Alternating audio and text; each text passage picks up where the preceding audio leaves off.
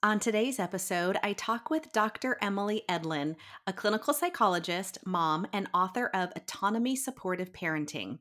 We talk about how to give our children more autonomy and how to let go as a parent in order to let your children thrive. What we can do to increase agency is involve our kids in decision-making, collaborate with them around problem solving. So it's showing them that you see them as worthy of having a voice, an opinion, thoughts.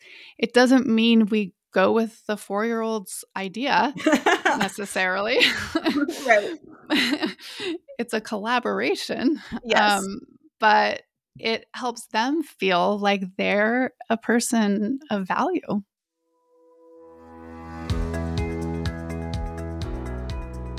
Hi, and welcome to The Parentologist Podcast. I am your host, Dr. Kim. The Parentologist Podcast is a show about everything parenting with a therapeutic twist. Each episode focuses on a variety of relatable topics, including parenting, family, children, relationships, mental health, and pop culture. Hear from a variety of medical professionals, psychological experts, authors, celebrities, and other parents with inspiring stories. You'll feel like you're in the same room with your friends getting all of your questions answered. You'll laugh, you'll cry, you'll learn, and you'll have fun. Dr. Emily, thank you so much for being here today on the podcast. I'm so happy to be here. Thank you. I am too. This is a topic that I feel like comes up a lot and has come up a lot more often than not. So I introduced you already at the beginning of the introduction of my podcast. But for anyone just joining now, you just published a book in September. Congratulations. Not too long ago. And the book is titled Autonomy-Supportive Parenting, Reduce Parental Burnout and Raise Competent, Confident Children.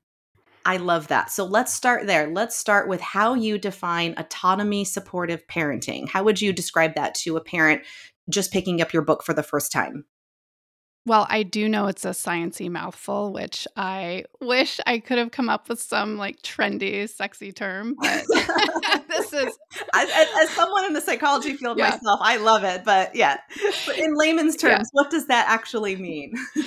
So the bullet point version is that this is a parenting approach that is nurturing a child's sense of agency in the world and sense of self. So who they are and how they belong. Exactly. I love that. And as I was reading just more on your book and visiting your Instagram and, you know, thinking of the questions I wanted to ask you today, you know, certain things popped up in my head. So this is kind of the direction I wanted to go in. Let me know if this defines your book in a way, because I was thinking of my own childhood and then also as a parent myself and how I parent my children or how I want to parent my children. I think we all have an idea of what we want to parent, but then, you know, things seep in from our past and how we were parented and, you know, different things from our culture and society that sometimes dictate how we parent sometimes. And I know when I was growing up, bless my mom's heart, I love her so much. But she was, quote unquote, no one can see my hand quotes, but I am doing them, one of those helicopter-defined parents. So someone who was around the whole time, someone who made a lot of my decisions for me, where I felt so inept as an adult that I couldn't make decisions on my own. I had to call my mom first. Anything that came up in college or in my early 20s, I felt like I didn't have enough confidence maybe to make decisions on my own. So does your book help parents from the get-go when we're parenting our young children not to do this so they don't turn out like me in their 20s who are very indecisive and can't make a decision to save their lives? Is that the premise of what you're trying to educate parents on through your book? You got it. Oh, yes. Okay. Yes. You said it better than I have in 6 months. No, but that's great. But that's helpful because I think sometimes we don't know how to set those boundaries and those limits with our children because you don't want to see your children get hurt. Yep. So what do? You protect them. And how we know how to protect them from an innate type feeling, from my perspective, is we do it for them. If we see them at the playground and they're about to fall, we scoop them up and save them so they don't skin their knee or, you know, hit their head and get a concussion. I mean, you know, you think of the worst case scenario as a parent sometimes. Or if you feel like they're going to fail a test, you know, you may call the teacher and say, hey, my child's sick today. Can they take the test on Friday just so they have extra time to study? Or whatever it is you're scooping in for, you know. So what would you suggest would be maybe the first thing that a parent can do to see, wow, am I really overcompensating? Am I doing too much? Am I, you know, fostering autonomy in my children? What are some kind of telltale signs that we might be doing this and not even realizing it? Well, and I think that is what's happening is it's become so ingrained in parenting culture to be so over-functioning for our kids that it's become the definition of good parenting. And we feel like if we're not parenting in that way, that we're actually being a quote unquote bad parent. And this is where that's like a cultural myth. And absolutely.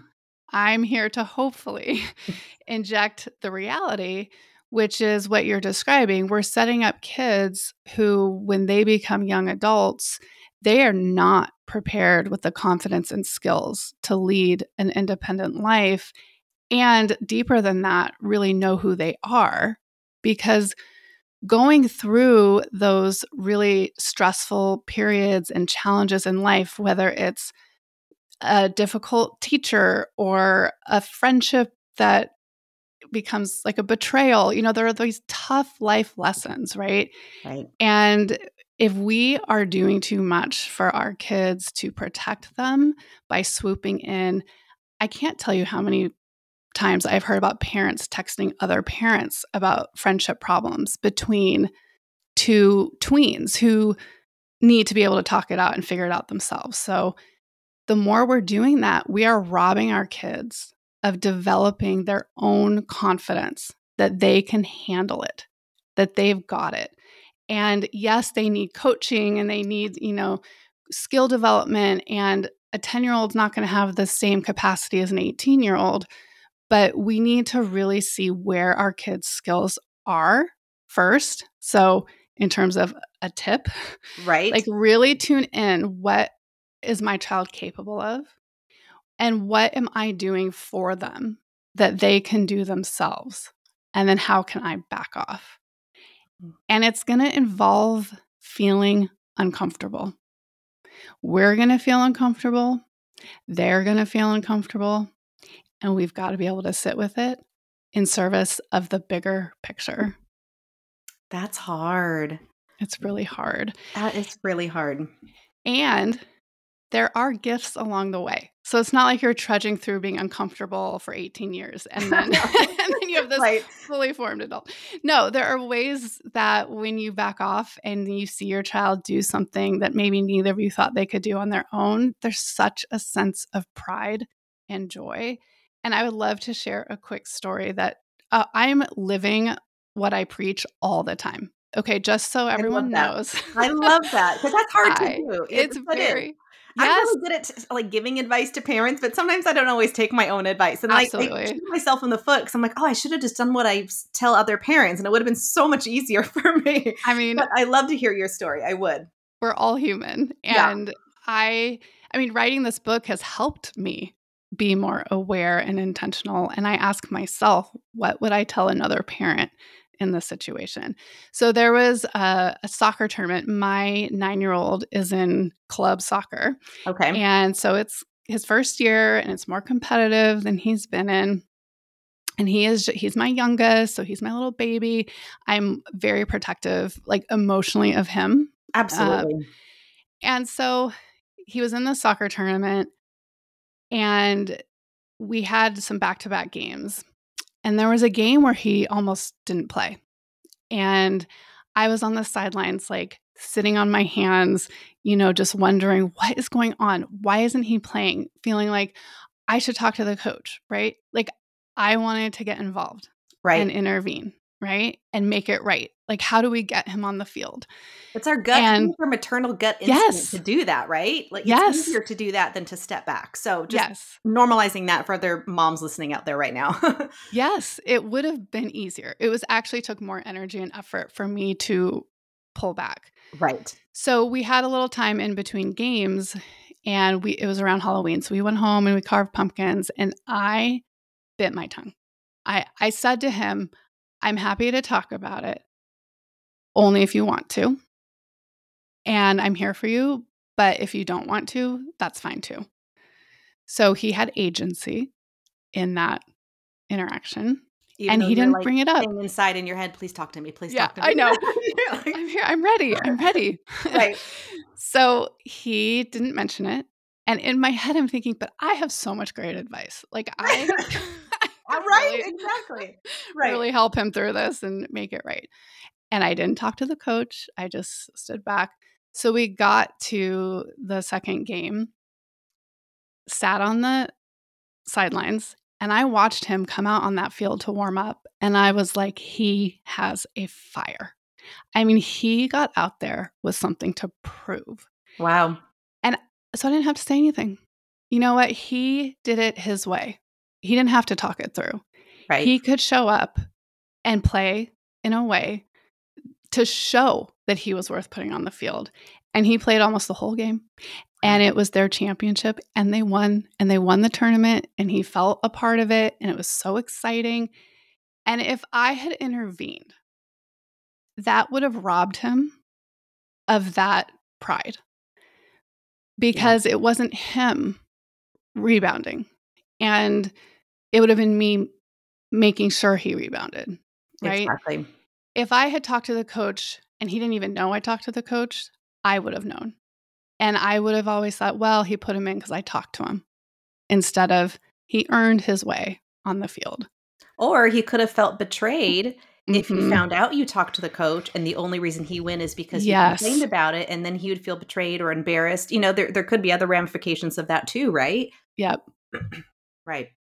Well, thank you for sharing that. I have a million stories swirling through my head right now of things that I feel like I could share. And I'm sure every parent listening right now probably has, you know, experiences too of that happening. You know, like I said, we try to protect our kids, and that's kind of our just go-to. That's just kind of what we instinctually do. But my daughter, who just turned 10 recently, I've been very cognizant to try not to do that, because I feel like the more my mom intervened, sometimes she kind of messed it up more, right? Yep. Like, it wouldn't have been such a big deal. I wouldn't have lost maybe friendships or had to move to school because, you know, because she stirred so much up. Yes. That if she just would have let it go and just maybe said, take care of it on your own, or I'm here to support you if you need it, but try this first or whatever. Or even just talked out some role plays with me. Right. And just said, okay, well, what could you say to your coach, or what could you say to your friend if something happens? Let's pretend I'm your friend and let's talk about it and then how might they respond? And, you know, you can go through that where your child can come up with an answer on their own. For instance, I'll share a quick story too. My daughter, who's in 4th grade now, and a little boy last week, a lot of the boys were doing it. It was kind of like a group thing. Asked her to be his Valentine, which was very sweet. You know, he's a very nice boy and all, but she has one of those smartwatches that she, you know, can text me and call on. So I got a text at her lunchtime, and it said, so-and-so just asked me to be his Valentine. What do I say? Right. And, you know, where I could just swoop in and say, well, you're too young to have a Valentine, or, you know, tell him no, or who knows? I could have answered in a million different ways. And I thought about it for a moment. And I think I think I did give advice at first, because I felt pressure, because she was on her own. She asked you directly. Right. Yeah. And I felt like, okay, I need to give her some kind of response. I need to, you know, act like I'm a competent parent and everything. Right. So I think I gave her some kind of response, and I didn't hear back for a minute. And then I think I didn't hear back. So I said, what do you want to do, with a question mark? And her next text came through, well, this is what I told him. And she already had come up with her own like answer to him. And at first I was like, did she even read my advice? Because it was not what I told her to say, right? And I was thinking, did she even read my text? And it was all happening so quickly. And, you know, she ultimately said, I'll be your Valentine, but I really just want to go as friends, or I just want to be friends. type thing. And they kind of just left it at that. And I was so proud of her response. And I thought, wow, that was better than what I was right. That's what I've learned. I mean, our kids, they know more and do better than we give them credit for. I mean, absolutely. And I think it's fair. Like, we underestimate because we've known them since they were tiny infants, rely on us for everything, right? Yeah. And it can be hard to shift gears as they're growing up that they do need us less and less. And I do think phones and smartwatches have complicated things. Yes. Because we are at their beck and call in many ways. And I've actually, one thing I do very intentionally is I don't respond right away. Not that I never respond, but who knows what I'm doing. But even if I could in that second, if it's a situation like that where they're like, I don't know what to do, I let it sit. Yeah. And then I'll come back and say, did you figure it out? 90% of the time they have. Absolutely. And I think even before they come to us, sometimes they already have an idea in their head of how they want to respond or what they want to say. And I've done better at that. I have, because I think when they were little, it was more about them getting hurt physically. That always made me swoop in. That was my biggest thing when they were toddlers, especially with my son. He was one of those kids that just jumped off the couch all the time and was a monkey at the park. And it scared me to death. Like I there was times I joked, it's not really a joke at all, but I said, I would joke to their parents, like, I'm just glad I kept him alive today. Like, to me, that was like a big parenting win, right? That he didn't have to go to the hospital or anything. And so that was that was hard for me, especially when they were younger, is to fall down and get hurt and that's okay, because that's hard for me. But the social aspect, because I was so, say, traumatized by what my mom done to me, right? Yes. Yeah. That anytime a thing came up with a friend or with a teacher, I would tell her, my daughter especially, my son not yet, he's still pretty little, but he hasn't really gotten to that point of advocating for himself yet, although I have asked him to in the past and he hasn't really done it, but I've tried to, like you said, give him that agency to do so. But with my daughter, I mean, I had a parent texting me about their friendship and why isn't your daughter as much friends with my daughter anymore? And I just said, I really said to that parent, and I knew her very well, very, very nice woman and great parent, but I said, let's just let them figure it out. Yep. Let's just let them. And now they're great friends and they worked it out and it's fine. Right. But I really tried, like, anytime something like that happens, because of my past, I purposely like back up real far before I intervene, like you said, but it's also hard and it's something you have to be very mindful of. So how can we give our children more autonomy and independence? What would that look like besides taking a step back and letting them know that we're there for support, but what does that look like? Because when you were talking to me about it, we think about intervening with social aspects, teachers, grades, getting hurt if we find them in a physical danger type situation. But what I was thinking too is also having them learn life skills, like how to clean a dish, how to make dinner, how to do their own laundry. So what are some ways that we can, give our children some of that more autonomy, as they're growing older? What does that look like? So I will say, in my book, I actually cover from toddlers and early childhood through adolescence. Oh, great. So each chapter, I have really specific examples depending on the area of life. So I have home life and social life and school life and more. But within those, there are actually scripts and specific ways of responding that are either autonomy supportive or controlling. And so it's a nice kind of applied, oh yeah, I would totally say that, and that's a controlling response, or oh, that's a good idea. But one of the themes is, besides expecting more independent behaviors like we've been talking about and kind of being more coaches on the sidelines instead of cruise directors, what we can do to increase agency is involve our kids in decision-making, collaborate with them around problem solving. So it's showing them that you see them as worthy of having a voice, an opinion, thoughts. It doesn't mean we go with the 4-year-old's idea necessarily. Right. It's a collaboration. Yes.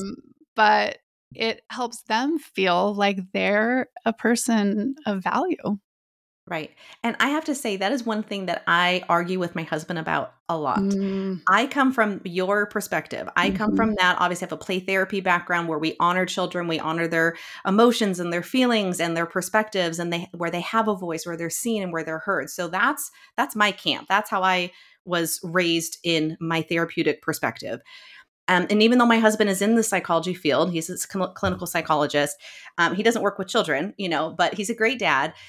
But this comes up a lot where all of a sudden I'll have, my kids kind of speak up and say, their opinion on something or whatever.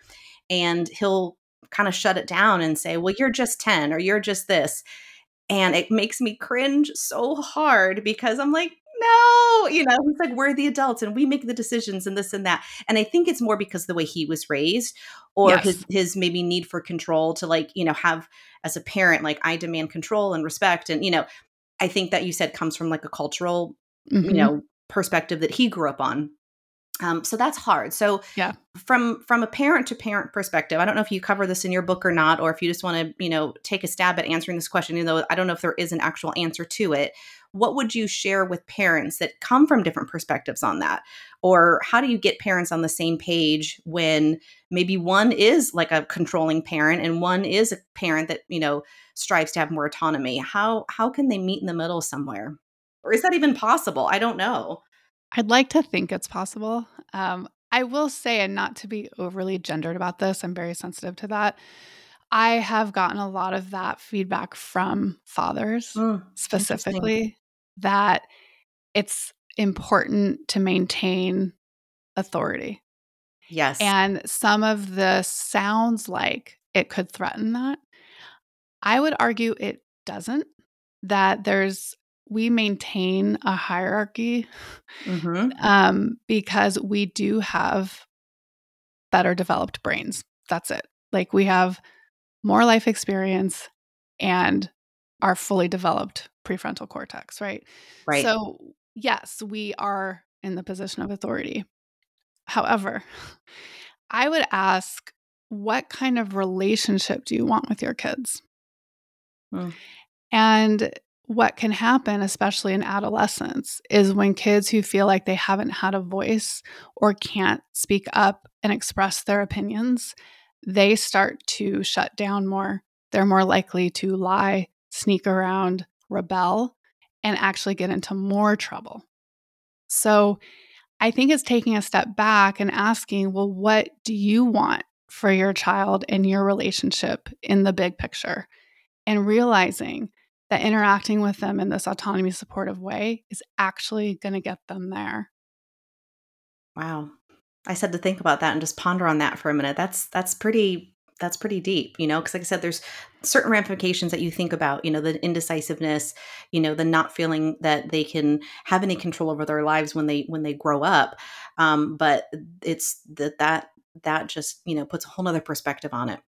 So let me ask you this then. So in the mindset of being an autonomous parent, how do we also set boundaries? Because I feel like that comes up a lot. It's like, oh, we're just gonna let my child, decide everything or do everything, and I'm just supposed to sit back and let it ride. And so where do we come in, or where do we set those limits and boundaries, and how do we go about doing that?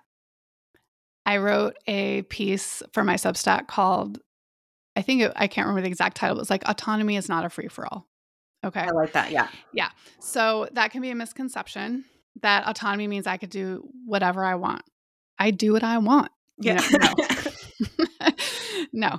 The kids like that. They want to do that sometimes. Of course. And sometimes it's nice to let go a little bit, but come on. Yeah.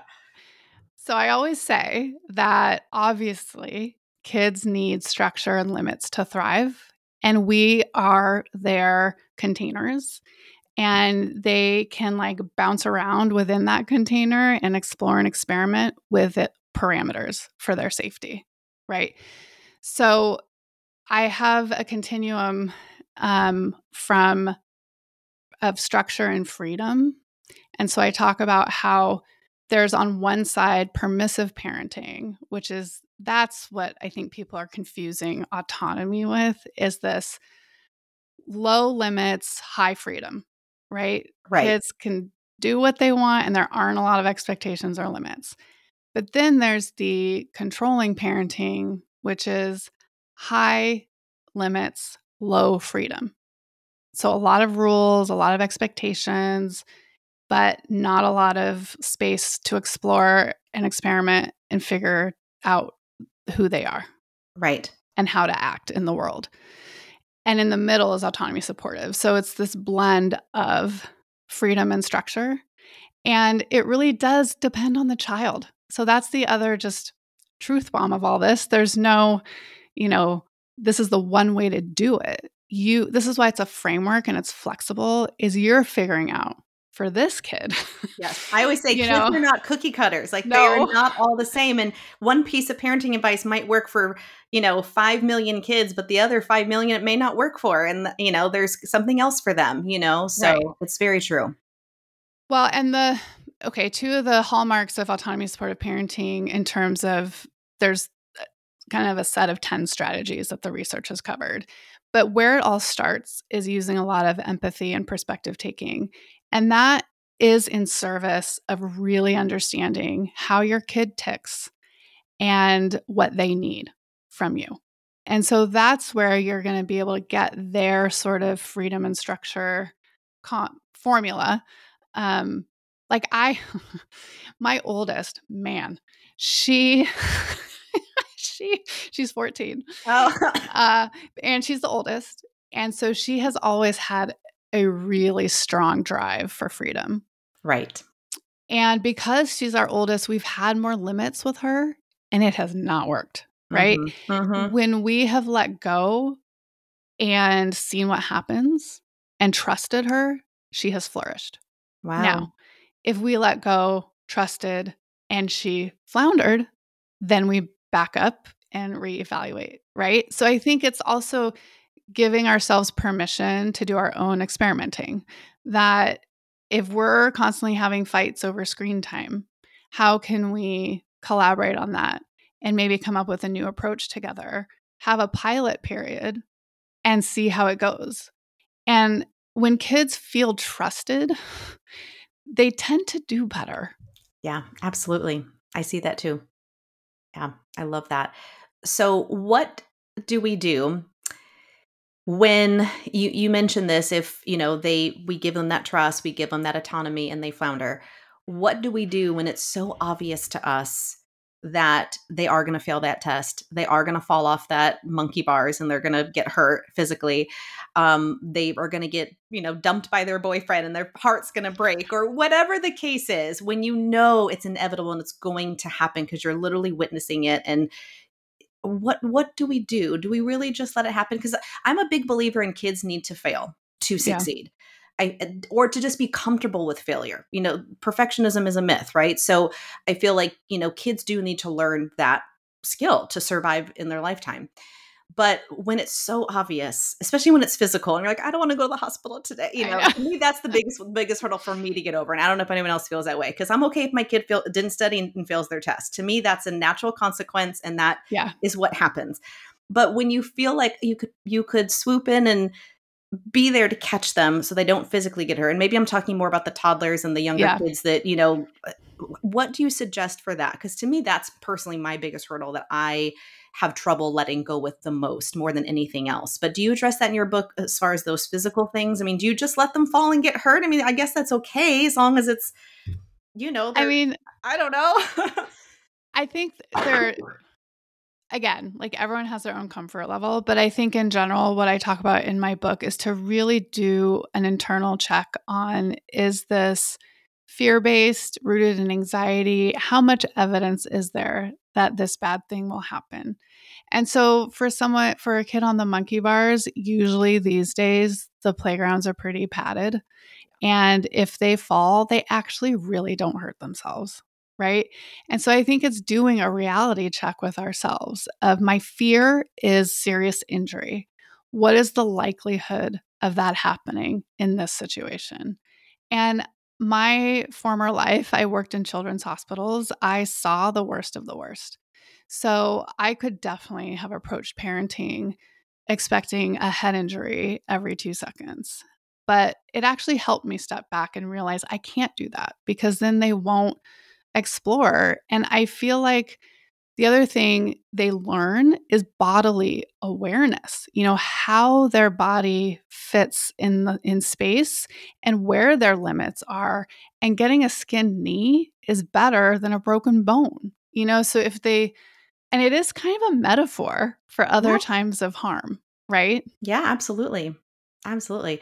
It's just, you know, it's hard. So I think it's going to be hard for a lot of parents, but I think it's very eye-opening. And I think it's obviously very beneficial to take a step back. And I think you've hit the nail on the head. And I know this is a podcast for another time. And, you know, I want to focus on your book and autonomy parenting, but I think just anxiety and fear-based parenting, you know, is so prevalent. And I think that anxiety, and like you said, that the parents have the anxiety and that fear-based response, and then that gets passed down to the child. And then the child is going to have anxiety about, oh, I'm not going to ride my bike today because I'm afraid I'm going to get hurt. Or I'm not going to do this because, you know, and then, like I said, that halters them living their lives too. Yes. And so that's hard. And like I said, that's a whole nother topic that we could probably spend another 30 minutes talking about just that alone.